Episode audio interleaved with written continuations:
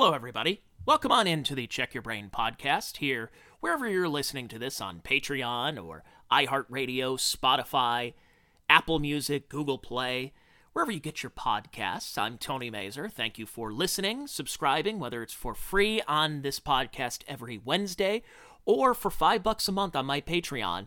Thank you uh, for being a part of that and listening to upwards of four podcasts a week, about 20 podcasts a month, early access to guests and those podcasts on my Patreon at patreon.com slash Tony Mazur. A few weeks ago, I had the opportunity to go over to one of my good friend and frequent guest on this podcast, Rick Morris's house, because he and I share a love of one of our favorite presidents, Calvin Coolidge.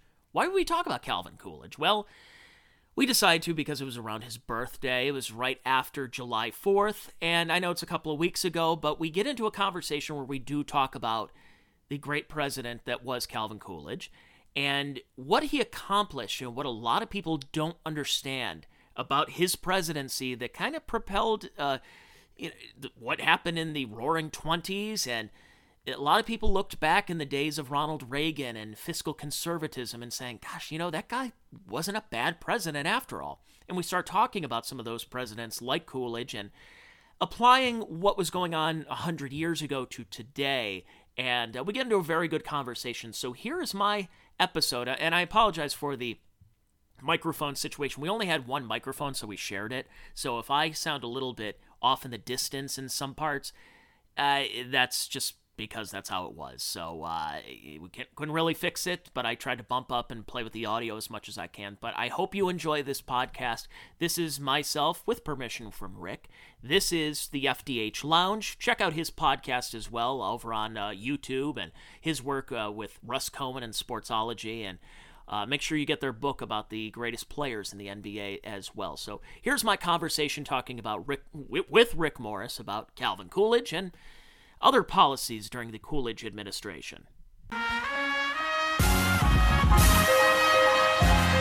Welcome to the FDH Lounge. Hello, everyone. Welcome to FDH Lounge, mini episode 1492. This is FDH managing partner Rick Morris here with a very beloved FDH Lounge dignitary, a good friend of mine, having back on the show here. And uh, he was uh, at the same place uh, recording here previously uh, with me, uh, the old family homestead in uh, Parma, Ohio. We are meeting here to uh, break down the life and times of Calvin Coolidge. Now, I had done a solo segment on this, kind of giving my own thoughts because I was kind of unsure if Tony and I were getting a chance to do this, but uh, mercifully, uh, he has made time for us and uh, very grateful to get a chance to get his perspectives on a president that is of great interest to both of us. So, uh, Tony Mazur, uh, good to have you back in, my friend, and of course, on, on your own podcast. I know this is a topic that you had already covered. Why don't you why don't you talk about that a little bit? Well, first of all, thank you, Rick. Thanks for having me, and I like being on episode 1492. I yes. feel very uh, Columbus esque. Very right historic, Tony. Uh, I haven't murdered any Indians since I've been here, but you know. Um, but yeah, Calvin Coolidge. It was interesting because the reason I got into Calvin Coolidge probably the same way you did, and his name resurfaced in the 1980s mm-hmm. when during Ronald Reagan's I think his second uh, election and inauguration is that people are kind of looking at the small government conservative the uh, you know not the tax and spend which ironically I was just looking into this last week you know Reagan actually spent more than Clinton if you look at it by the actual numbers. I can believe that. And that's one of these things where I will at least say, I mean, he had the excuse of he made the deal with the Democrats. That was how he was able to get the defense spending that I think was decisive in the Cold War. But you raise an interesting point is that I have always felt like a very tragic historical figure for missed opportunities. George H.W. Bush. Yes. Because the Cold War was done. We had a chance to basically reset and basically have it Reagan without all that other crap. He didn't do it. And yeah, like you said, Clinton, ironically, he got reined in a little bit by uh, the Republican Congress. Yeah, and that's really what kind of changed things. And he didn't spend as much money as that uh, what you saw with Ronald Reagan. But during the Reagan years, they kept thinking about, hey, this small government, these uh, you know, not a lot of government spending, and they started looking at historical figures, and one mm-hmm. of them was Calvin Coolidge. Mm-hmm. And it's kind of a two pronged thing for me because it was not only that, but it was also he was, you know, you go back in history, and I, I have a uh, admitted. Uh, I, am not a big fan of uh, academia, as you hear on my podcast mm-hmm. talk about it. And w- one of the big things that I have a problem with with teaching civics in school and teaching about social studies is trying to get through world history from essentially Labor Day to Memorial Day. hmm You're going to teach a class all of that world, not even U.S. history, world history. Mhm. You, what are you? You're going to start with evolution or whatever you want to believe at the beginning, all the way up to the present day. By the time Memorial Day rolls around, Mhm. U.S. history. One of my big problems with U.S. history is that you you learn about the beginnings as the aforementioned 1492 and Mhm. you know, you know, 1619, 1620, all Yeah. the way to 1776, 1791. And then you have basically, then you have the Civil War. You're right around Christmas. You're learning about the Civil War. Then you go on Christmas break. You come back. You start learning about others like the French and Indian War. And then you get to World War One, where you cover for about two days. hmm Then it's oh, it, you know, oh, the Great Depression, and then here we are, World War Two, Vietnam, Watergate, and then oh, end of the school year. Here's time for our final exams. hmm And one of the problems is you start glossing over these historical figures, no, regardless. So it almost seems like we start to focus as kids because there's just so much time in a school year that you focus on the more populist hmm presidents of Yep. the time, where you, good or bad, you what are the ones you think about? You think about Washington, Jefferson, hmm all the way to basically Lincoln. Yep. Then it's Teddy Roosevelt, hmm FDR, hmm mm, Kennedy, LBJ, and then the more the modern day presidents of the last 50 years, Nixon, learning about Watergate, Reagan. Mhm. Um, and one thing I was always wondering is why aren't we learning about some of these other early 20th century presidents? We know we knew too much about Teddy Roosevelt, not enough about William McKinley, Right. not enough about what William Howard Taft did other than getting stuck in a bathtub. Right. We don't. I mean, unfortunately, not enough of us know about Woodrow Wilson, and a lot of, in my opinion, the damage he did from military-industrial complex to the academia, the kind of more of a you know, plaguing that and talking about uh, um, institutional affairs and everything. Yeah. And you start looking at other Harding, and then you get to Calvin Coolidge.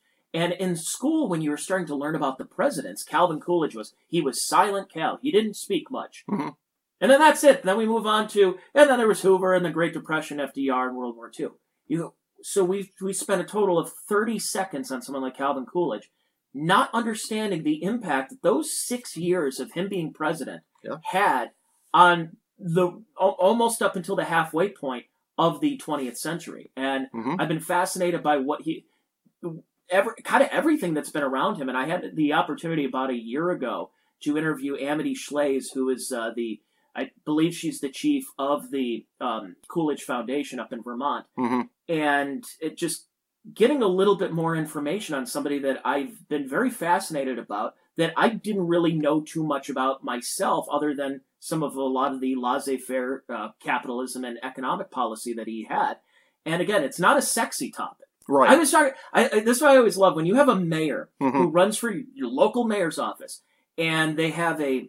Uh, he, he comes in there and says, "I want to fix the sewers." hmm And you go, "What about healthcare? What about uh, racial issues? What about this and that?" But you don't realize you need do need the sewers fixed. Yeah. So they're not sexy issues, Right. but they need to be covered, and that's what Calvin Coolidge, as lieutenant governor in Massachusetts, as vice president, and then as president from 1923 to 1929, was able to kind of just do the grunt work uh, that a lot of people didn't even think two things about. There were just flapper girls just dancing in the streets at that point. At least that's how we perceive things about 100 years ago. Yes.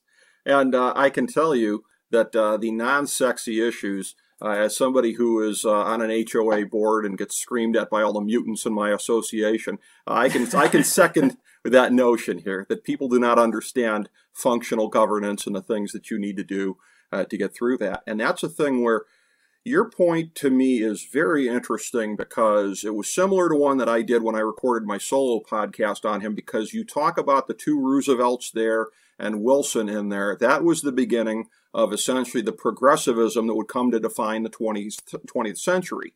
And you've got Coolidge as sort of an island within that. Harding as well, but I mean, Harding, I always kind of got the sense was uh, just somebody who I, I got the sense just kind of snoozed through his years and everything like that. He wasn't. then he took the big snooze. Then he took the big snooze. Yeah, I mean, you don't you don't think of policy with him the way that you do with Coolidge. I mean, you know, Coolidge, from my research on it to, to get ready for this, you know, carried on Harding's uh, policies, at least for the period of time. And I was like, well, that couldn't have been too hard because I don't think Harding necessarily stood for too much.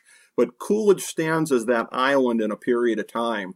And when he was gone, it would never be the same because even Hoover coming after him, Hoover was somebody where, again, once the Great Depression hit, uh, well, starting with the, uh, the, the stock market meltdown, he goes into panic mode. Oh, what can I do? Oh, let's put some huge tariffs on everything. Like he was pretty much up for grabs as far as economic policy went. He was kind of blowing in the breeze a little bit.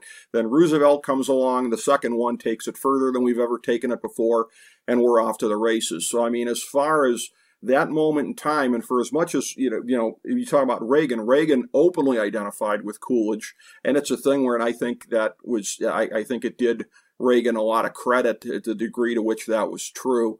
But this is a thing where, I mean, as I was going through my research, it was really kind of saddening because, in terms of policy, in terms of the presidency not being a cult of personality, uh, the lack of narcissism that just about every president since has had that kind of narcissism, but not him.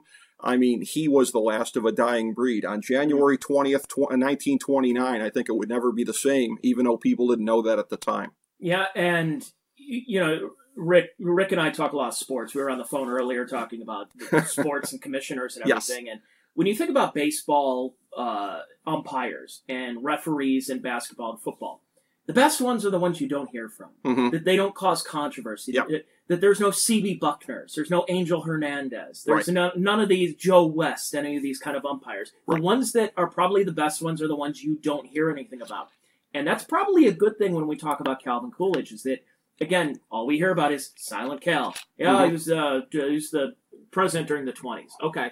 And, the, and everybody moves on to the more populist – uh, type of presidents, whether it's actual populism or phony populism. Mm-hmm. And that's what he did. Is he was a policy guy. Mm-hmm. He's not a guy that is somebody that we're going to look back in terms of like talking about his personality because we don't really know much about his personality. And right. the other thing is he's the 30th president of the United States. Mm-hmm. Not that long ago. Yeah. I- ideally, not that long ago. I mean, we're talking about just about 100 years ago. Mm-hmm. We're not talking about Martin Van Buren. We're not right. talking about James Monroe. Right. We're talking about somebody a hundred years ago that just did his job and knew his clothes. Mm-hmm. He knew his clothes. He knew because by the end, when when Hoover was really a disaster of a president, mm-hmm. that there were calls before FDR started running that they said we kind of like that Coolidge guy. Yeah, and he's like, I did it. I'm done. Yeah. Now you don't need to hear from me. Plus, he was dealing with his own health issues, and he retired and you know, just a few years after his presidency is when he ended up uh, sadly passing away. Mm-hmm. But he felt he did all he could do. Yeah. And one of his famous, I think one of his last quotes was that uh, the world has basically passed him by. He mm-hmm. said, "The world's passed me by, and I, I don't have, I don't." I'm paraphrasing, but I don't fit in this current world right now. Yeah. And it's true because what have we seen since then? No matter Republican, Democrat, it's all been about who has the broad shoulders, who has mm-hmm. the smile, yep. who has the the gravitas, mm-hmm. and all the way up to the present day, where you have, of course, there's Donald Trump that, yeah, grates on a lot of people, but one of the reasons he won was because conservatives, in my opinion, mm-hmm. went down the National Review, Bill Buckley, stuffy shirt, a glass of bourbon, and a cigar type of conservatism that was it, seemed like for your grandparents. Mm-hmm. It was, well, you know, we have decorum, we have this, that. And then Trump just comes out and takes a figurative dump on all of that. Mm-hmm. And for me personally, it was refreshing because I was a little bit tired of the, the, the namby-pamby Mitt Romney type of conservatives, uh, the, the John McCain's where they try to reach across the aisle. And all they do is they just get, you know, they get told they're Nazis, they're racist, they're sexist, they're this and that, until of course you know they can be used in different uh, you know elections and used as kind of a club. And so when you start to see some of those things have changed, you have to adapt to the times. So would a Calvin Coolidge type, if he were running in 2024, would he even have a chance? Absolutely not. Right. Maybe at the local level, maybe at the state level, which mm-hmm. I, in my opinion, more important when you look at federalism and the recent uh, goings on with the uh, Roe versus Wade, the Dobbs case, and Obergefell and everything. But um, a Calvin Coolidge would probably make a, a solid governor nowadays, but my God, he can't. He won't even come close to being president because we are so hyper focused on who's going to be the personality who becomes president, and no matter left or right, that's what's going to happen. And, and this world really does need a Calvin Coolidge president, but they don't want a president Right. like that, unfortunately. Well, that's true, yeah. And, uh, you know, much to his credit, I mean, even if the saying had been around back in the day, you would have never seen uh, Calvin Coolidge with a liberal tears coffee mug. I mean, that was not the kind of guy he was. He was a Or an serious F Your guy. Feelings T-shirt. Yes, yeah, it wouldn't have been him uh, doing that either.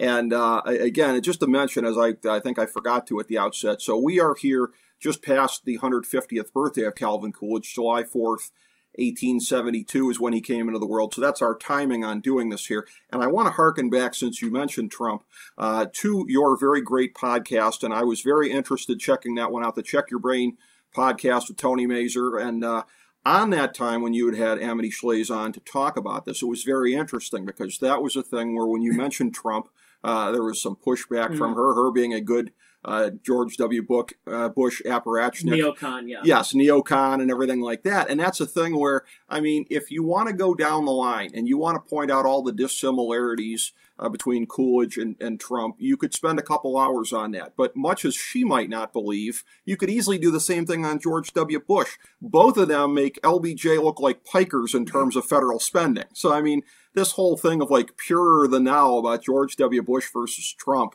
uh, is just idiocy in my book. that's where when you start to look at how things have changed and i think we could probably even get into it here in this podcast Mhm. why did that change when did it change can we pinpoint a time because when again when you look at it william mckinley was a very good president Mhm. if you really look back in, in there but again we don't know anything about him Right. we just knew about denali mount uh, mount mckinley Yeah. and um, and from ohio just down the road here in canton ohio And Mark Hanna pulled the strings. You know, you hear more about the boss Mhm. almost than the president. And that's the one problem is we can't pinpoint because again you mentioned about Harding. Harding was kind of a you know I don't want to say a do nothing president, but just kind of was there. Coolidge was a policy guy. Uh, Hoover was not a very good president, but then it just decided to change. Was that because of the new influx of mediums such as radio and then eventually television? Was uh, more publications that were out? Um, you know, we're, we're starting to see silent films. You get the talkies during the period when Coolidge was president, hmm and then uh, you have that more influx, kind of what we have today, where we have social media, and that stories are not necessarily broken in your local newspaper anymore. They're broken on Twitter. They're Mhm. broken on heck, even TikTok or Snapchat or something, and it, that's how things have really exploded and fragmented where we're going with this national conversation. But it almost seemed to me that it coincided with Calvin Coolidge leaving office is Mhm. where these mediums started, where radio became the thing in the late 20s and into the 30s. In fact, Calvin Coolidge, uh, I believe, was the first president to have his voice broadcast on the radio. He was. And ever since then, you'd have FDR and his fireside chats. Mhm. Yeah, Truman was around, and you know Eisenhower had his speeches from from being a military guy, NATO, and then of course you had the Kennedy and Nixon debate of 1960, where if you were listening on the radio, many said Nixon won, but if you watched on TV, Nixon's sweating and uncomfortable, and Kennedy is a Kennedy, and many say that because that helped swing the election. So the media and the medium have changed since Calvin Coolidge, and that's why ever since him, we're getting these populist or trying to be populist presidents, or at least presidential candidates.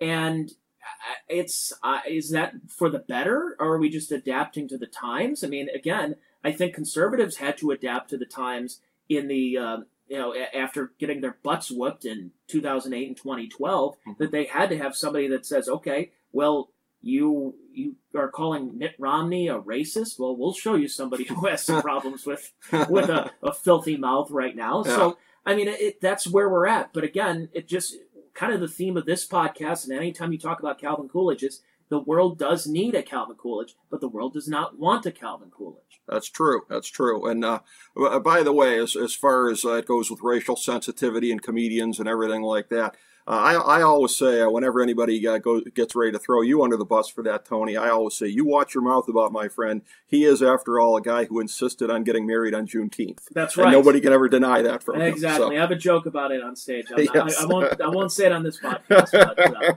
yeah, we. Um, it, it's it's fascinating when you start looking at his life, and I, I'm sure you talked about it in the solo podcast a little bit about Calvin Coolidge and just humble beginnings, a Mhm. humble New Englander. Yeah. And somebody that you think about where you know 150 years, you talk about post Civil War North, hmm and I mean, this is now, he's born in the time where we're having the Industrial Revolution. Yep. And you're kind of seeing somebody who is seeing it from the ground up, from basically from birth all the way up until he takes some type of public office. Yep. And, you know, you, I, I, I'm going to again apply this to today Mhm. is that there are kids who are in high school and going on to college who have never known life without an iPhone, Yeah. without YouTube, without Facebook and Twitter and Instagram. So somebody like Calvin Coolidge, who was born at the you know at the very beginning, at the onset of the Industrial Revolution, so he Mhm. gets an opportunity to see that from his perspective as he's growing up. Yeah. That somebody who is a little bit older did not get to see. This is a new phenomenon coming from you know a, a little bit more of an agricultural background, and now you're seeing these these cities kind of transform with steel mills and railroads and, and all these new types of technology that you're seeing in the latter por- portion of the 19th century. Yes, that is true. Uh, as all of that was picking up, and uh, again, in, in looking at this, and to go back to a point that you had made just a bit ago here, our, our good friend uh, and fellow FDH Lounge dignitary Jake Diggerman will be proud of me for wedging in a quasi CM Punk reference. But in, in the song Cult of Personality, it is no accident whatsoever that they have the quote in there the only thing we have to fear because that's the beginning of daddy government right there Mhm. that was the beginning of it and, and basically taking the medium and crafting it to this again cult of personality not to be too reductive but that's exactly what it was they were spot on with this thing kennedy took it a step further with the advent of modern public relations and uh, applying that to it and, and having these type of figures in there uh, that we can be messianic about. Uh, that was what uh, Americans were conditioned to do over a period of time. You are right that Coolidge was the first president on radio, and I was surprised in the course of my research to find out that he was actually one of the most accessible presidents to the media in his time. But it wasn't a thing of like elbowing aside stuff to get in front of a microphone, or wasn't really cameras then, although I think he might have been on some talkies a little bit. But you know what I mean. There's an attention seeking way of doing it, and then there's a way of like, okay, come on in my office and I'll answer your questions. And that's what he was. He was a matter of fact guy making himself accessible, as opposed to the cult of personality guy making it about himself. And yeah, I mean, I, I think this theme that we are developing here uh, is one that uh, has a lot of validity to it because, uh, you know, you did have Hoover, who was sort of a bridge between him and uh, FDR. But man, once FDR got in there, there was no looking back. And I do not say that in a, in a wistful way. It's about policy, Mhm. and it's so heavy on policy. And I, again, I'm going to apply it to today is that know, as we record this in July of 2022, gas prices are still about five bucks a gallon. hmm Uh, inflation is out of control. Uh, the cost of a remember last year where they said the cost of a uh, the July Fourth barbecue is down sixteen cents from the previous year. It's like yeah, because the previous year there was a little thing called a pandemic happening, Yes. and you told us we couldn't, we weren't allowed to do anything. Mhm. So of course, and there was also a meat shortage that was happening, and a lot of Tyson, a lot of these plants had COVID outbreaks and everything. So you are now dealing. So then they said it's down sixteen cents. Wow. Well, guess what? It was up twelve dollars Yeah. this time around. And Joe Biden nowadays, President forty six, is going out and saying it's about Russia. It's all it's Putin's price hike. It's Putin. It's all about Putin. And it's uh, and then uh, Jerome Powell came out and said it's because people didn't get vaccinated when they told them to. And you realize you're not taking any responsibility, and it's all about policy. So if you go back a hundred years and you see where this country was pre World War One, and then leading up to World War Two, it's two different Americas if you think about it. That you one can make a case that Wilson should not have gotten us into World War One. Oh, very good case. Now, granted, if you're if we're not in World War One, of course we're not in World War 2 Mhm. probably not. And we're not the world superpower that we are today. We're Mhm. not the world police. But there's a great case that we should have stayed away in World War One, but you, you had no choice. Wilson got us in there. Many men died. It's the forgotten war. Mhm. For whatever reason, I don't know if you can answer that. Why we just World War One is just the Great War was just forgotten about. I mean, it's again taught in schools for about three minutes, if that, and you move on to the Great Depression. And again, we gloss over this period where good policy pulled us out of these situations that were put in by someone like Wilson Mhm. and and Harding, and people kind of forget about this, and I actually forgot about it too until I did a little bit of research. Before the Great Depression, in the early ni- eh, 1920s, there was another depression, not a Mhm. recession, a depression, a post-war hangover Yeah. that was going on. Well, how do we get out of it, and how do we completely forget about that? It's because good policy pulled the United States out of it, made us a much more prosperous country, and that was Calvin Coolidge. Yeah. It was Calvin Coolidge who- who said he was going to be a small government Republican, didn't spend a lot of money or and pulled us out, and he did it. He actually did. He didn't say he was going to do it like every other drunken sailor Republican that has come in the last oh full century. Yeah. Uh, Calvin Coolidge did it, and that it's all about policy, and that's why the 1920s, when we think about well, Great Gatsby, you think about anything Flapper Girls, women's suffrage, they never give Coolidge the credit for why we got into a, a great situation as a country. If anything, they start to slowly give him blame for the Federal Reserve and why the Great Depression ended up happening, uh, starting into the 1930s. So it's uh, it, it's a shame that he really does not get the credit that he deserves.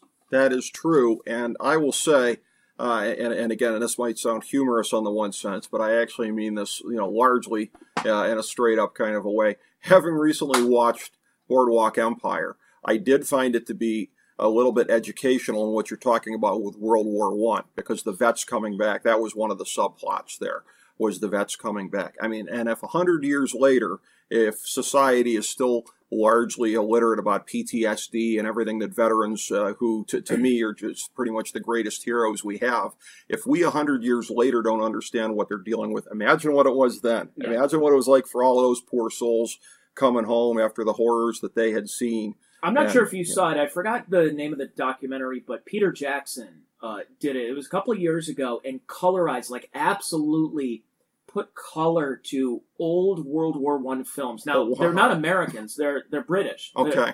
but you actually see because we look at war back in the day, and you don't put the humanity behind them because Mm-hmm. Right. those people are dead; they're long dead Right. and he obtained a lot of audio and video recordings from a lot of these veterans back in the 1960s who served in World War One, who were elderly at that. And you hear the thick brogues and uh, the accents, and but you actually see that's a 19 year old. Yeah. we don't. We think of 19 year old as somebody who's playing video games and is on Twitch streaming right now Right. a 19 year old who was probably lied about his age and Mhm. going into the military and has been there for a couple of years and serving during the entire war. And you actually see the the the man. Mhm. It- it's a young man who is fighting for his country. And it was very fascinating that you actually see that uh, in well well done colorization because you know when I remember growing up and seeing the colorized Three Stooges films and they're like, oh, that's like that washed out Yeah. uh, Technicolor or whatever it was that uh, Ted Turner was trying TCM. to colorize everything. Yeah, but uh, that's what's fascinating is getting out of World War One and that time between World War One and World War Two, and why we were provoked to go into World War Two. But we kind of, you know, you talk about buying war bonds and getting us out and getting the economy going, and FDR with his New Deal, and uh, oh, by the way, FDR also wanted to pack the court Yes. because he wasn't getting a lot of what he wanted out of his New Deal. Yeah. Every, and, everything uh, old is new again. Certainly, absolutely. They're just like just like uh, overalls. Mhm. but uh, getting back to Coolidge, what was fascinating about it was when you talked about daddy government, Mhm. and one of the big I don't want to say it's a blemish, but just like every president has had some type of natural disaster that they've had to tend to. Mhm. Well, when you see what's going on nowadays with this Dobbs case of Roe versus Wade, Roe versus Wade, it yes, it was almost 50 years. Uh, a more conservative Supreme Court, six three. Well, it, what they did is they didn't ban it. It's not banned. You, you're not banned from getting an abortion right now. Nope. it's brought back to the states. So if you're in Mhm. California, if you're in New York, if you're in Illinois or Connecticut, could still get an abortion if you want to. Mhm. But there might be states like Alabama and Mississippi that say, and maybe not. Right. Texas, heartbeat bill, and some states are going to probably curtail a lot of abortion.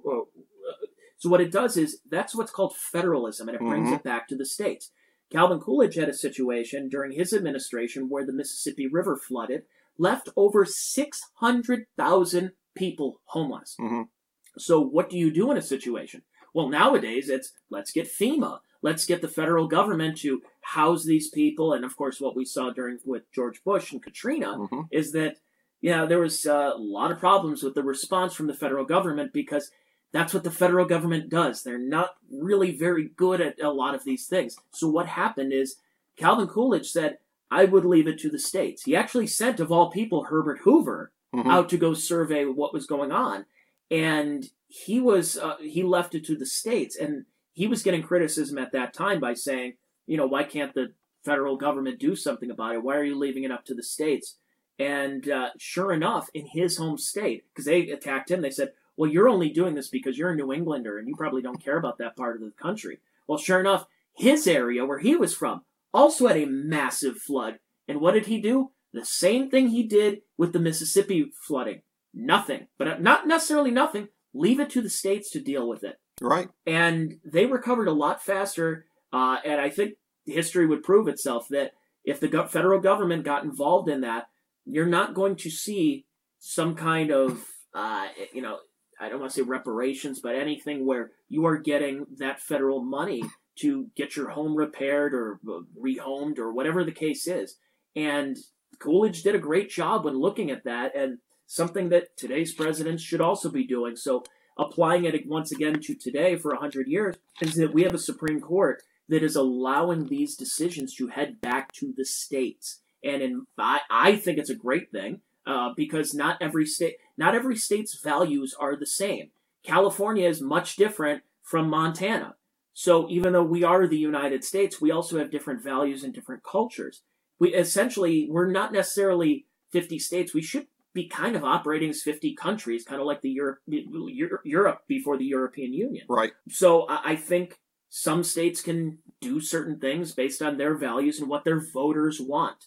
And if you're a state that decides that uh, you know your values are like this, and the federal government tried to force their values on you, well, now it's your opportunity to take it to the polls in November. So, you know, what's what's the better society? What would you prefer? And who knows? Maybe this uh, Supreme Court originalism that's going on is going to be a is going to hopefully set off for me personally and my my values as being somebody who's more paleo conservative that if we have more originalism in a Supreme Court that it goes back to the states and we exercise and flex our muscles with using federalism and states' rights that we go back to the days of Calvin Coolidge and that spirit that we had as individual states as opposed to always looking up to daddy federal government. I agree. And uh, as the other paleocon residing in the state of Ohio, uh, I, I find a lot to agree with there. And, and again, as far as originalism goes, federalism, I'm big fans of those things. Ironically, uh, in a world where Coolidge would not recognize anything else, the one thing he would rec- uh, that he would recognize would be the direction of the courts, because uh, that is basically of the time, uh, really prior to FDR and that that whole kind of uh, revolution that we went through, the unelected revolution, because uh, again, and this is one of the things I referenced uh, in my uh, commentary about uh, Coolidge was uh, the the complete bastardization of the Interstate Commerce Clause, which from FDR on, it's been oh the federal government can do whatever because of the ICC, and prior to that there was restraint, and that's the whole thing. When we talk about this here, this this all comes back to a, a theme of restraint and humility and everything like that. For the big daddy government types, government should be doing all of these kind of things, womb to tomb, et cetera, et cetera. He was a guy where, again, his uh, foreign policy was a very modest one. Uh, he did not pursue a hegemony across the world. He tried to make peace with some of the countries in Latin America that were uh, aggrieved. Uh, in terms of Germany, uh, he was, I never knew this until a couple days ago. He was lighter on them in terms of reparations. Uh, he passed, I believe it was the, well, he, he signed into law the, the Dawes Act, I believe, and that was the one that uh, ended, a Dawes Plan, that ended up uh, taking it a little bit easier on Germany. Unfortunately, not easy enough to keep Hitler from coming to power, but you do what you can do. And uh, cooperation with Canada, the St. Lawrence Seaway, which has done so much for the economy of both countries here. So it's a thing where finding the ways to do it that don't interfere with, again, originalism or anything like that, staying in your lane, being you know, humble, not acting like you have all the powers in the world. This is an argument that I got into with somebody years ago about, uh, I think it was Pope Benedict. There was this woman that was giving me grief about that. And uh, why doesn't he just do this? Why doesn't he change, you know, the, the policies on gays and women priests, whatever? I was like, you don't get it. He doesn't think he can. Even yeah. if he was sympathetic, he doesn't think there's he a, can. There's a college of cardinals. It's yes. checks and balances. Yeah. And It's like, and, and you have these canons over time, and anything you do has got to be consistent with it. So that's the whole thing. You look at the legacy of FDR and everything else of like basically the Constitution being an etch a sketch here, and it basically says what you want it to say. And I, I, remember just finding it so hilarious when Obama became president of like liberal Constitution professor. I'm like, what the hell is that? I mean, that must be the easiest job in the world. You just say the Constitution says whatever I want to be in it and you boom, you can be a liberal constitution professor. I mean, everything has basically gotten warped in the days after Coolidge as far as any kind of understanding and restraint. And there would be a lot of people listening to this, and I know even good friends of mine that would think that oh, this is the, these are they're abstract. These two white guys talking about these abstracts of federalism, cisgender, stuff, cisgender. whatever. But the thing of it is, Tony, is, and this is another point that people don't get that I try to explain to them. This is the kind of stuff, being rooted to something concrete, is what separates us from being a banana republic. And to the extent that we've become a banana republic in the last hundred years or so, and we're well down that road, I'm afraid, it's because we don't have any fealty to the Constitution and to the things that bind us. If you don't feel there are any restraints on what you can do, people forget power can be used for ill as well as for good. What a lot of people do nowadays is they start to look at yesterday through the prism of today. Yep.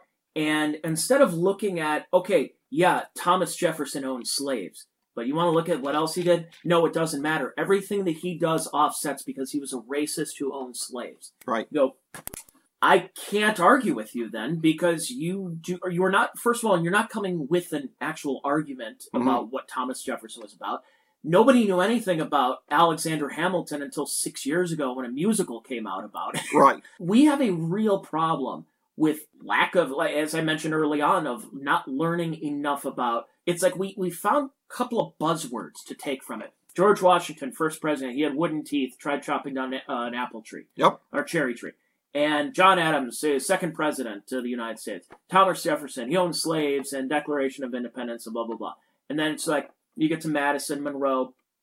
Uh, andrew jackson was a racist. Uh, and then you start to look at everything through that prism that mm-hmm. people were just attached to it because they were raised during an era where there was slavery. Yep. Uh, that women didn't have the right to vote. That if you were gay or even, God forbid, transgender at that time, because by the way, not, this isn't a new phenomenon. This has been going on sure. for many, probably millennia. Yes. It's been happening, but uh, there were things going on that because we're not looking at things through today's prism, mm-hmm. everything has to be completely offset, and we need to start remaking the country in today's image. Mm-hmm. And and what what you're doing is you're tearing down. This is where I had the problem with the literal tearing down of the statues a few years ago. Mm-hmm. Now I'm not going full Charlottesville when I say this, but to preserve history and also being very anti-communist, yeah. uh, it, that what happened in the communist countries is that they literally and figuratively tore down the statues of what made a, a country like Russia great back in the day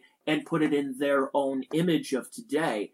And that's what I fear was going on. So we tear down George Washington. We tear down uh, Thomas Jefferson. We say, oh, because then the slippery slope happens where you say, well, it's Robert E. Lee. And this was my argument when I worked in radio, was I would argue with some of the listeners and some people who worked there by saying, you know, you start tearing down Robert E. Lee, there's going to be a slippery slope because, again, through today's prism, we're going to say, oh, that's racist. And so you tear down Robert E. Lee. Okay, well, you know, ahead of uh, the, okay, uh, all right, fine, let's tear it down. Jefferson Davis. You go, okay, I can understand that, head of the Confederacy, everything. What about Lincoln? well, Lincoln freed the slaves, Emancipation Proclamation. Well, yeah, but Lincoln also had some bad history and this and that. So we tear down Lincoln, then we tear down T- Jefferson, we tear down Washington, to the point where we're tearing down Kate Smith, who once sang, Yeah. you know, because she did a a, a, a song that's racially insensitive by today's standards. We're uh, vandalizing a Stevie Ray Vaughan statue in Austin because people don't people looked at him and they said, "Oh, he's a white man." And appropriating the clothes of uh, of Mexican or Hispanic Yeah. people, uh, and we don't know our history. This is the problem: is we don't we really don't know our history. And in my opinion, you mentioned Barack Obama. Mhm. Uh, this is not. I, I've had this feeling for a long time. I felt the 2012 election changed this country for the worse because we started looking things at things through the prism of this is racist, this is sexist, this is homophobic, this is it. It was intersectionality is what was really plaguing because instead of focusing on, and I'm not going to say MAGA, but Mhm. instead of focusing on our strengths, we wanted to tear ourselves down and implode it from the inside by Mhm. saying, America, there's systemic this and systematic that, and uh, patriarchy and hierarchy, and this and this and this and this. And when you start getting into that point, you start to look at the values of what made this country and what made Western civilization great. And that's when you start to look at things through a larger perspective of a lot of empires collapsed after about 250 years. Well, we're at about 246 right now. Yeah. We're getting there to the point where we are eating each other, and it's not. Uh, how did the Ottoman Empire end up fizzling out? How did the Roman Empire? Yeah. Implosion. It was implosion. It wasn't from outside forces that knocked them down. It was what happened on the inside that just teared at the country. So this is where you get into the topic of national divorce. Mhm. Do we because if California is going to have abortion on demand and Mississippi thinks that you know it, the voters believe that you know, life begins at conception, you can, almost can't live in the same country if you believe in one and another part of the country doesn't believe in that. Right. So getting back again, long way of saying this, of getting back to Coolidge, where we did have a world war that we're recovering from, Mhm. and to try to put us back on the map before, of course, the you know eventual you know what hit the fan come the 1930s. It, uh, it we were fractured as a country, but somehow we found some kind of centralizing figure that wasn't a populist to Mhm. get us there. Well, all of a sudden we have now is everybody wants to, whether it is Trump being braggadocious or Obama saying that uh, I killed Osama bin Laden. I was there. I had I had the pistol in my hand. And Joe Biden, who's taking credit for everything, even though you know things haven't really gone too well, uh, especially lately, and he's upset that he's not getting enough credit. we have populism that's going on right now that is it's this what and a lot of it is phony populism, as I Right. said earlier Most of it. that is really plaguing our public discourse right now and our body politic. And that's why, as I said twice before, I'll say it again. I'll say it probably until I'm blue in the face. Is that we do need a Calvin Coolidge. Mhm. We're not going to get a Calvin Coolidge because we're so. I mean, you, you talk about globalism and everything. I know I'm just ranting right now, but it gets to that point where you need somebody who's going to bring us together and do those non those non sexy things to get us back on track. But I, I don't know who the next person is going to be that's going to help us get back on track and who that next Calvin Coolidge is. Well, yeah, and that's the whole thing is that Calvin Coolidge, uh, again, he was essentially, I think, a timeless man in a timeless age. We had started to see the country with, uh, you know, Teddy Roosevelt, Woodrow Wilson starting to go down the progressive path, but basically, uh, it was a, a, a time and a place where things really didn't change uh, that much, particularly like they are today. And, and, and again, in, in some ways, uh, yeah, I mean, some of the people who are so self satisfied looking back uh, do make a good point on things about race. I mean, that was sort of like a, a weird national psychosis of like where we all convinced ourselves that these other people were like subhuman, which is why, by the way, I give so much more credit to the abolitionists. I mean, Yeah. imagine what it was like to stick your neck out and say, hey, people are people, man. I mean, that was, you talk about a, a thing out of time and its place. But we've so course corrected on that. You're absolutely right because you talk about the 2012 election. You know, some of us might have different benchmarks in time or whatever, but that's not a bad one to cite as far as that goes. Because I remember this was like 2010, 2011 when there was a sitcom that I really enjoyed called Outsourced. It was on NBC. and it was a really good one. It was about a call center gets sent over to India, and the American guy that ran the call center was the butt of the joke. So it was not mean spirited at all. I mean, yeah, there were some buffoons that were in the call center, but it's no different than if it was buffoons in an American call center. But oh, because it's an Indian thing. So the, the show got canceled after a year, and within a few years, it was like, oh boy, they couldn't make that show today. Yep. It was a sea change. It was very, very quick. And I go to another thing here as I uh, bring up uh, a, a, a bad memory of this was in 2018. So, me being relatively new on my HOA board, uh, we had a little bit of a controversy with a neighboring association, and they took down a plaque in a common area for our founder. A long story, but uh, they were not really within their rights to do that. It was in a common area, but they they overstepped their bounds. But my good friend, who was the president, invited me as a fellow officer to a summit meeting, uh, and to be her bad cop, as I generally was. And I remember saying to the guy, this is in America. He's not Saddam Hussein. We don't do that here. And it was like, that was 2018. Yeah. And it was like within two years, whew, boy, they were falling like dominoes, Tony. Mini episode 1493 of the FDH Lounge is brought to you by Sportsology, delivering unconventional columns and webcasts about sports, TV, music, movies, and more. Follow them on the web at sportsology.com. The FDH Lounge. You want to schedule your life around it. A long time ago, on a gloomy, wet Cleveland spring night, two men stand alone amidst the late night drizzle.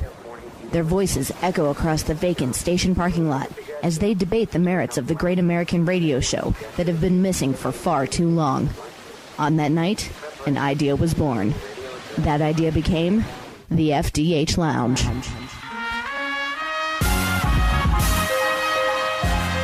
Welcome to the FDH Lounge. It's amazing, and, and one of the reasons I bring up 2012 as opposed to 2008, you and I were working together over at uh, uh, the internet station. The old network, yes. And you and I were kind of on, on our island. Yes. We had arguments with some of our coworkers at the time about the rise of Barack Obama. And we kind of foresaw what was going to go on. Now, his hope and change, and we're not red state America, we're not blue state, we're the United States of America. And everybody goes crazy. And you have the sacrificial lamb and John McCain, who was just a cadaver at that point. Mhm. And we we kind of knew the writing on the wall, and sure enough, uh, McCain got his butt whipped by Obama. And that hope and change feel of like, hey, we're going in a different direction.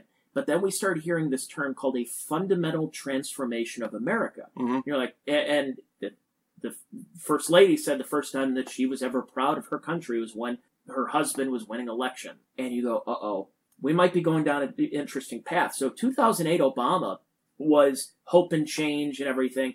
2012 was if you don't vote for me, you're a racist. Mhm. And that really started putting things in much different perspective because then after he wins, then it's if I had a son, he looked like Trayvon, or cops acted stupidly, or there were a lot of things that Obama was saying that they weren't mistakes Mhm. that were really tearing away at our society and our culture to the point where 10 years later now in 2012 or 20, uh, 2022 there's a story that i read because we're recording this in just after july 4th there was a story that fewer americans than ever are proud of america Yes. and I, I I don't have the my I don't have good service down here on my phone, uh, but I, I would look it up. But I was reading the stats that even a lot of Republicans are not, you know, that proud of America. It's like dwindling over time. Could be a convergence with Biden being president. Yeah, you might have some right as well Yeah. as left. But still, you'll still have more Republicans, even with a Yes. Democrat Congress and Republican or Absolutely. a Democrat president. The Republicans will still be a little bit more proud than a Democrat. Well, Democrats at this point, because of Roe versus Wade being overturned and all the, you know the hysteria revolving around COVID and the vaccine passports and everything, and Trump and everything, that in the last couple of years, it, it's even more decreased that they're not proud to be American. Jessica Chastain, the actress, put a middle finger up on Twitter the other day by basically saying like, you know, f your repro- you know reproductive rights, or this is uh, or or uh, America's a great place if you're a cisgender white man who doesn't Mhm. have to deal with. And you go, this spirit of what made this country great, and and the people who came before him, the whether the pre, before us, the presidents, the Calvin Coolidges, that put us up on in this level and helped make Western civilization the envy. I mean, we, you know, as much as you don't like the fact that uh, America is this racist hellhole that we are, why are there still so many people crossing the border and wanting to be Americans now? Yeah. That whether legal or illegal, we are still a great country, and the idea of America is better than any. it- It's still the greatest country uh, around right now. It was so funny. I saw Jessica Biel who Okay. posted something the other day where she's like, "It- Paris is great. I love being in France. This is wonderful. they have great croissants. And oh, by the way, they care about women's rights. And then you really look it up and you go, oh, wait a second. Uh, France has way more restrictive reproductive uh, restrictions than they do in America. America is extremely liberal, even in states, even in red states like Florida Right. there's a lot of countries in Europe that are like, yeah, no, it's reproductive rights. What, what are you talking about? You either have the baby or, uh, you know, you, you close your legs. Kind of Yeah. one of those situations. So we've lost that American spirit for a lot of us. I don't know what it's going to take to get it back. So I think maybe more students should be learning about the history of the United States in longer periods. I mean, do, do kids need to go to school all year round as opposed to taking a three month vacation during the summer? We just don't. We we have like the cliffs Cliff Notes version of history, but it's not even just the Cliff Notes version of U.S. history. It's the Howard Zinn Mhm. Cliff Notes version of history, Yes. where we're only getting certain things that are sanitized thanks to uh, Scholastic and uh, McGraw Hill and all these other uh, companies that have thrown their biases and all the way to the Ibram X. Kendi and the uh, Nikole Hannah-Jones 1619 Project and critical race theory and, and gender theory and gender queer this and that and stuff. It's like this is what's kind of breaking things up in the country. Now, this is where we get to somebody like Coolidge, where promoting federalism and states' rights and school choice. Now that's the big one is we're Yeah. hearing about school choice. We're hearing more people care about capital gains taxes and everything like that. These are now finally at the forefront where maybe we are on a new precipice. Maybe we are crossing over where some of us are like, yeah, I care more about laissez-faire capitalism and economic policy or Austrian economics and learning about Murray Rothbard, learning about uh, Mises, learning about uh, the, the writings of Ron Paul. hmm And the people are starting to really get into this while others are left behind and, you know, watching Netflix all day Right. and Tiger King and everything. So maybe we are in a different time where a national divorce could be happening, which in some ways, and a lot of historical figures, I think it would be unthinkable that we would split a country into two different countries or even 50 different countries. But hey, uh, that's what it comes down to. Like I said earlier, the values of a Florida are going to be drastically different from the values of Vermont. Yeah. And I think that's what makes America great. And that's where you did have McKinley's, you did have Coolidge, you did have some of these other kind of hands off presidents understood that at the time. But we were also admittedly in a different country. We are in a different media and medium, and uh, it's it's just a different society now.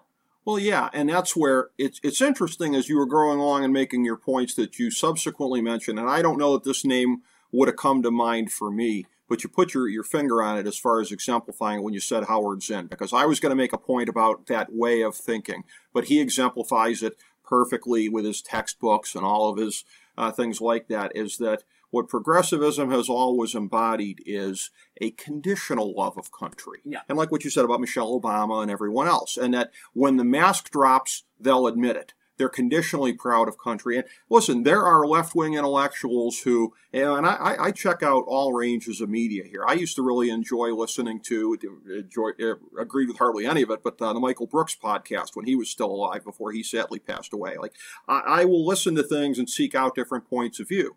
And the intellectually honest ones will admit that. It is based on a conditional love of country. I don't love my country unconditionally because if you do, that means you love slavery, that means you love this, that, whatever, uh, as opposed to, uh, again, you can love your country, I think, without reservations, without excusing uh, some of the worst things that we've done over a period Well, of time. it, you and I are both Catholics. yes, yes, And I can I can love my faith. yes, I can love uh, the tenets of Catholicism yes, while also understanding that there is a massive problem that was being covered up for many years. Yeah, the kid did the- Absolutely. Yeah. So we're, we're allowed to separate the two Yes. by understanding that it's nuance. it's a perfect point of comparison. all about nuance. Yes. And I think love of country and, Mhm. and the love of, I hate the word, nationalism, not white nationalism, Yeah. nationalism, much different. You can say patriotism, nationalism, whatever it is, but love of country, you can understand that, yes, America per- participated in some, you know, pretty heinous stuff in Mhm. its history, but also what you're looking at it through the lens of 2022 that, hey, maybe in a different, they weren't woke enough Right. for us uh, back in the day, but yeah, America did some crappy things. So did every other country. Right. And you have to take the good with the bad and understand that's all part of our history. And one of my big things, I always say this in a lot of podcasts when I talk about history, is history is not always kind. right. Do the winners write the history books? Mhm. Sometimes. I think I think in certain cases, but I think nowadays when you start dwelling on the pitfalls of America hmm and not teaching children what is great about this country. If you're just going to say it's great because gay people can get married now and uh, there's three bathrooms now for somebody who's not identifies as non-binary, you're only looking at it. We're doing the Howard Zinn thing of it's only good because it's conf- It's just like with the Supreme Court. Right. Supreme Court. I love the Supreme Court because it's a liberal Supreme Court and uh, and it's doing things that confirm my beliefs. Right. But then as time went on and the you know the shift in the Supreme Court that ended up happening, now we don't love our country. Now we don't love the fact that uh, we're going to politicize the court. Right. That uh, we're that we're going back to originalism instead of progressivism in the Mhm. court.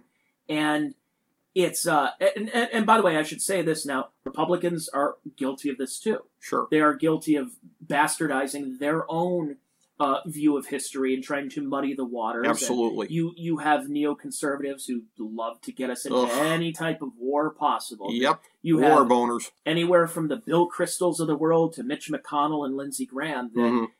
have never seen a war they haven't wanted us to get into. Tom Cotton. Tom Cotton, the fact that we're still sending money to Ukraine and not having any prominent Republicans say you're you were sending money to Ukraine, but there are still families that are out of work and were put out because of COVID in the last couple of years, and we sent them a couple of bucks, Right. essentially, if anything. Also, we're sending what- f- tens of billions to over to Ukraine Well, what's gonna, what's going to happen when uh, about a dozen planes at various points in time around the world get shot down by stingers? What are we going to have to say about that, huh?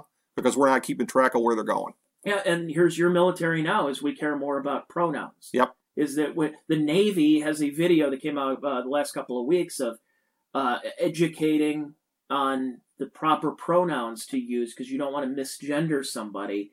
And I'm like, if that's what the military is concerned about, while I see Russia continuing to flex their muscles, you see China and you see other Eastern countries that are like, yeah, we don't we don't buy into that. No, I'm not saying that we shouldn't be focused that, that there shouldn't be- any focus on LGBTQ rights. I, I'm all for that. I'm a sexual libertarian. You do whatever you want, but we have to also look at priorities and strength and, uh, as a country. And if we're focused so much on, well, as long as um, we we make sure we have more diversity in our army commercials, Yeah. you know, then your your priorities have just completely gone whack. And uh, hopefully, we can get to a time where we decide to finally say no. And I think the step uh, for me, being again a, a more paleo conservative, uh, more of a Pat Buchananite, hmm of somebody that I don't want us to. I'm an isolationist. Uh, I don't want us to participate in any wars. Now, I'm not saying that you have to be weak on foreign policy, but Mhm. I also don't want to keep, you know, lobbing cruise missiles over and killing more brown people when we're killing our own people with the influx of fentanyl and hmm uh, and, and everything that's going on in our own country. We have gun violence, we have mass shootings, we have mental illness that we're not addressing. Yet we care more about Ukraine. Why? Because that's what we're going to go over there with Raytheon and with BlackRock and all these others of trying to rebuild the country again. Because that's what it's all about. It's just it's quid pro quo what's going on over there. And if you have somebody like Calvin Coolidge who didn't get us into any wars, Right. Again, not weak on foreign policy, but also did not get us in there. Like you said, Tar, you talking about tariffs and talking about a lot of what was going on in those days that Mhm. we didn't get ourselves into any conflict Right. after World War One. Now, granted, I know a lot of people talk about Geneva Convention and uh, all of that, but there is a there's something to be said about somebody who is going to say, no, I'm not going to. And that's where my comparison that I know Amity didn't really like when I talked Mhm. about Trump and Coolidge is that Trump is the first modern day president to not get us into any wars. Yeah. You know, he continued a lot of them, and you know the what the atrocities that are still to this day going on in Yemen. hmm Uh, but he didn't get us into any major wars at this time. Yeah. And I think you need to applaud that, especially for a president. I know the bar is very low, but for that to be going on, I know the more stuffy shirt East Coast uh, elitist conservatives don't like that, but it's the truth. Yeah, no, I mean, and there's nothing wrong with uh, applauding being able to stay out of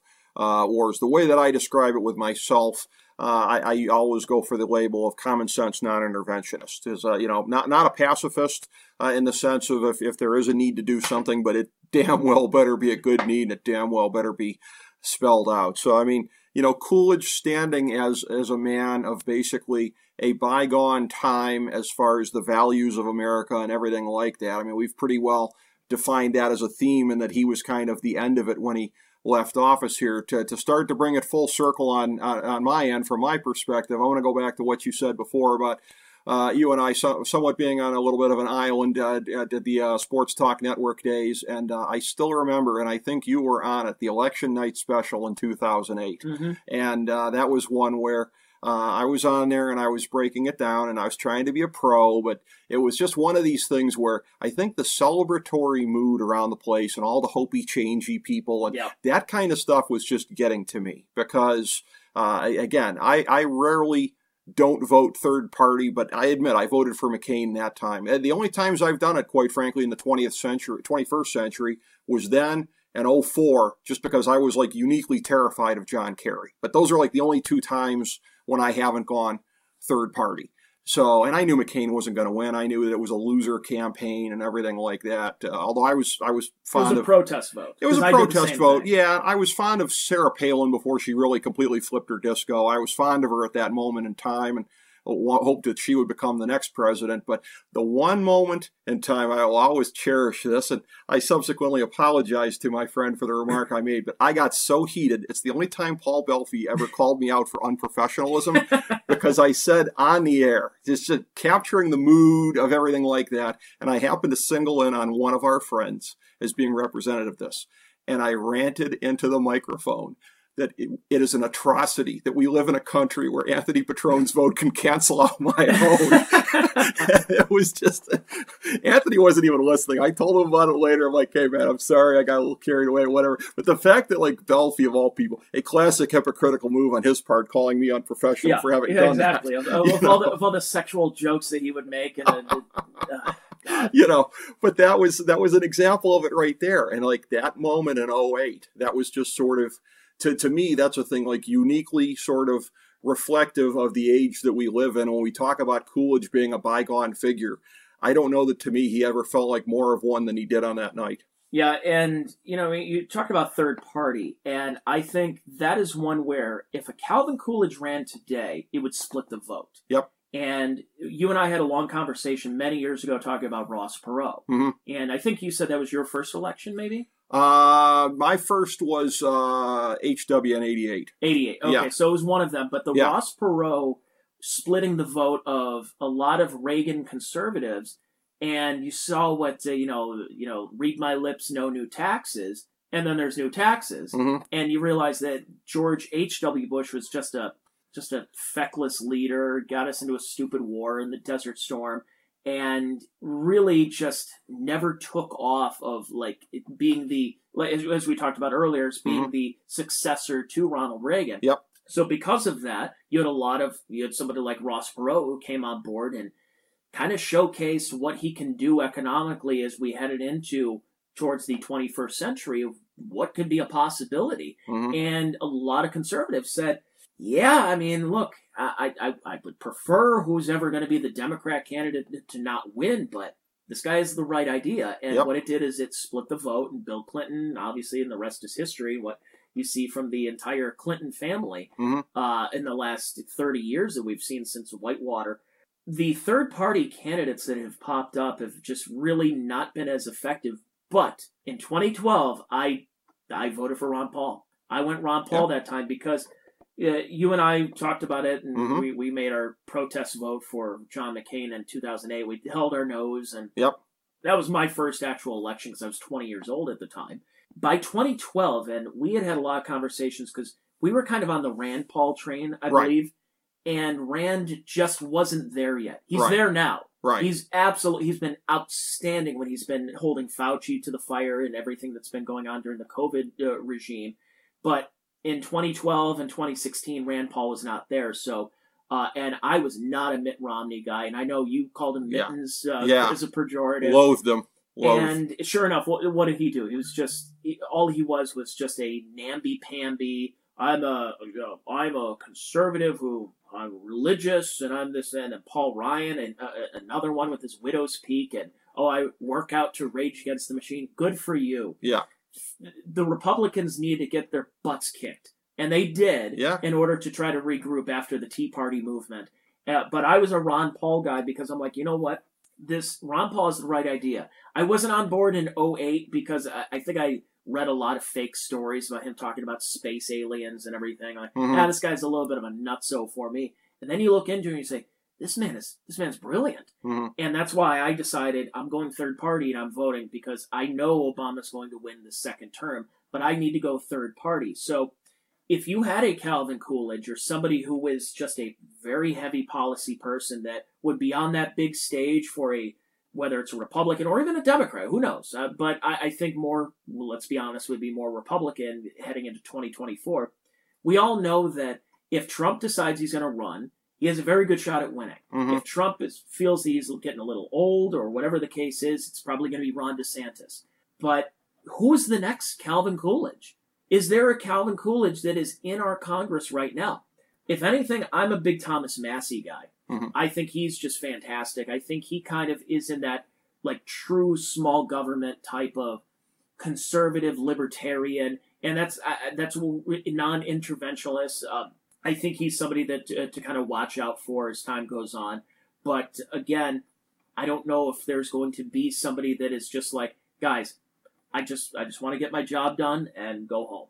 Like I Yeah. want to clock in, I want to clock out. We're, we we don't have that type uh, in our DNA, whether it's Republican or Democrat. Yeah, no, that is definitely the case.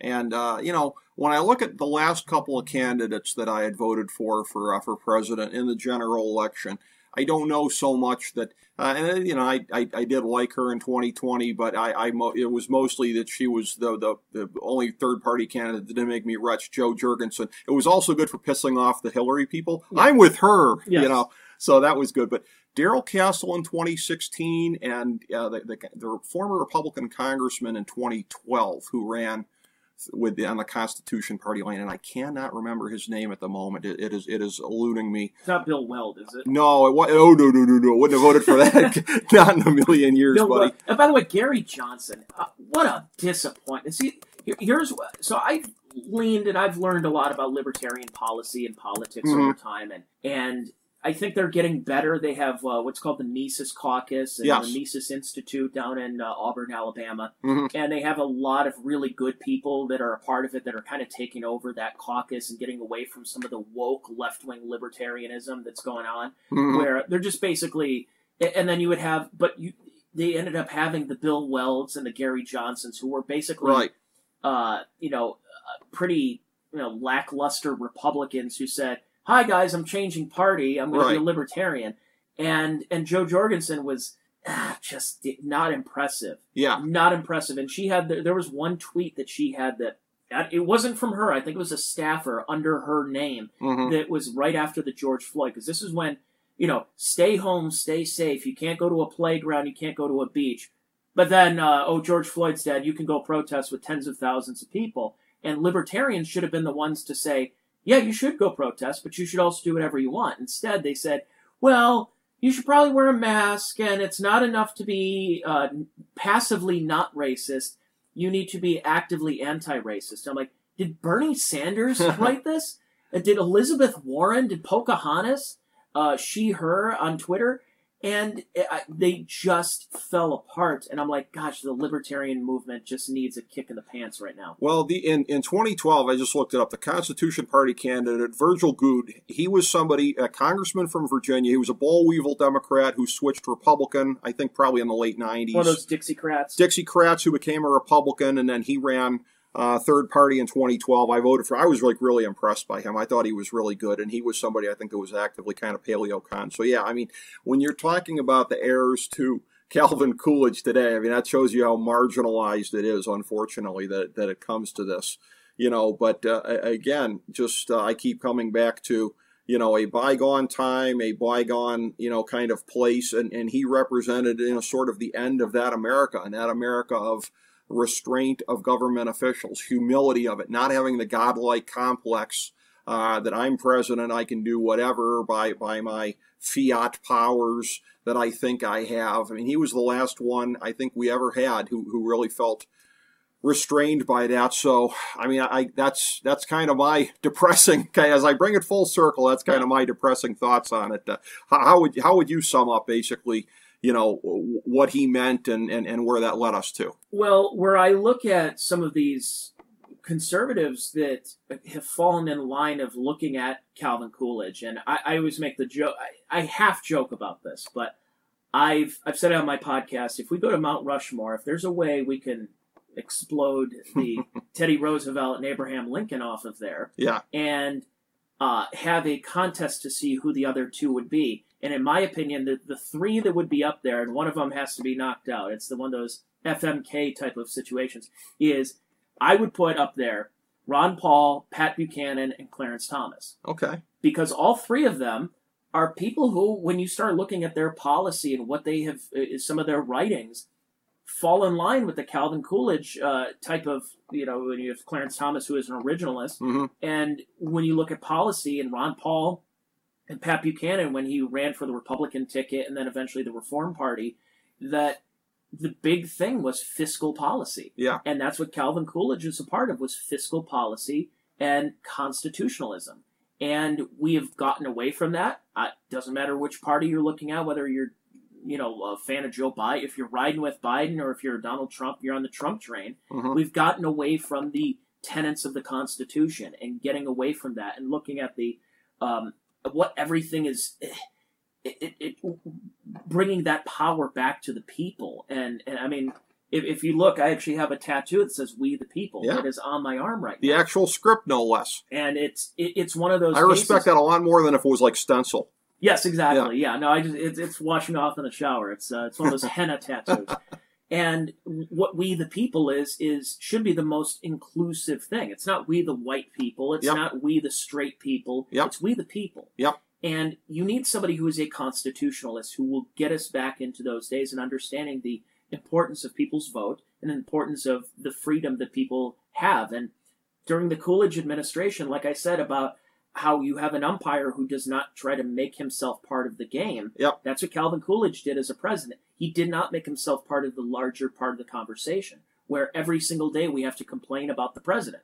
Yep. He didn't do that during Coolidge, and that's why when we look at the Roaring Twenties, we never equate the Roaring Twenties with Coolidge, even though we should. Right. It's because you didn't know who the president was. You didn't care who the president was. Everything's yep. great. Yep. And if the American people can be docile enough to feel that hey, everything's great and I don't have to wake up and complain about the president today. Yeah. That's a good country. It's a yeah. great country, and that's what Calvin Coolidge kind of embodied in those days. And again, are we going to find a Calvin Coolidge? Is there are we going to reverse course? Are we going to return to monk, as uh, some would say, and go backwards a little bit, but not backwards uh, in like a, a mental feeling of, but a lot of people moving towards into the to this out of the cities and into the countryside and you know that can change some of the demographics when it comes to voting when you look at the politics of it. Sure. but the culture of it. You and, and as andrew breitbart has said that that uh, politics is downstream from culture mm-hmm. that you have to look at the cultural aspect. And if you're somebody that you have a president that isn't even worried about the cultural culture war is just trying to get through the nitty gritty yeah. And we kind of need to go back in those days instead of having presidents start to fight the culture war because it's not really going to work out well for them. Yeah, I, I, just I find the culture war nauseating. It's the reason I don't listen to hardly any talk radio anymore. I just steer away and tune out from so much stuff. And again, to, to back up what you're saying, I would love to live in a country where I don't even think about who the president is in the course of a day. That that sounds like yep. Nirvana, basically what they had in the 20s. They didn't think about him at all, and that might be the nicest thing you can say about him. But uh, you you summed it up very well. Tony Mazur, as I, I knew that you would. Uh, appreciate your time. My good friend, longtime FDH Lounge dignitary, and proprietor of the outstanding Check Your Brain podcast, uh, available uh, through standard uh, channels, uh, Apple Podcasts, uh, among those, as well as the Patreon. So go check that out. Uh, Tony, once again, thank you so much for your time, my friend. Yeah, absolutely. Thank you, Rick. It's uh, I cover the culture war on my podcast because uh, I'm not a political expert, but I see the rot that's going on in the culture. Mm-hmm. So I like to uh, look at the politics and apply some of the culture to it because I, I, feel I'm a little bit closer to that than being somebody who can be a, a, a political expert. Mm-hmm. But yeah, go check out my podcast. It's uh, free every Wednesday. I got a podcast coming up tomorrow where we rip on the Maxwell Show. Okay, uh, which is uh, really fun from back in the day. It's a local Cleveland reference. Um, but uh, and then my Patreon, I put up about four podcasts a week at patreon.com/slash Tony Mazur, T O N Y M A Z U R. Five bucks a month.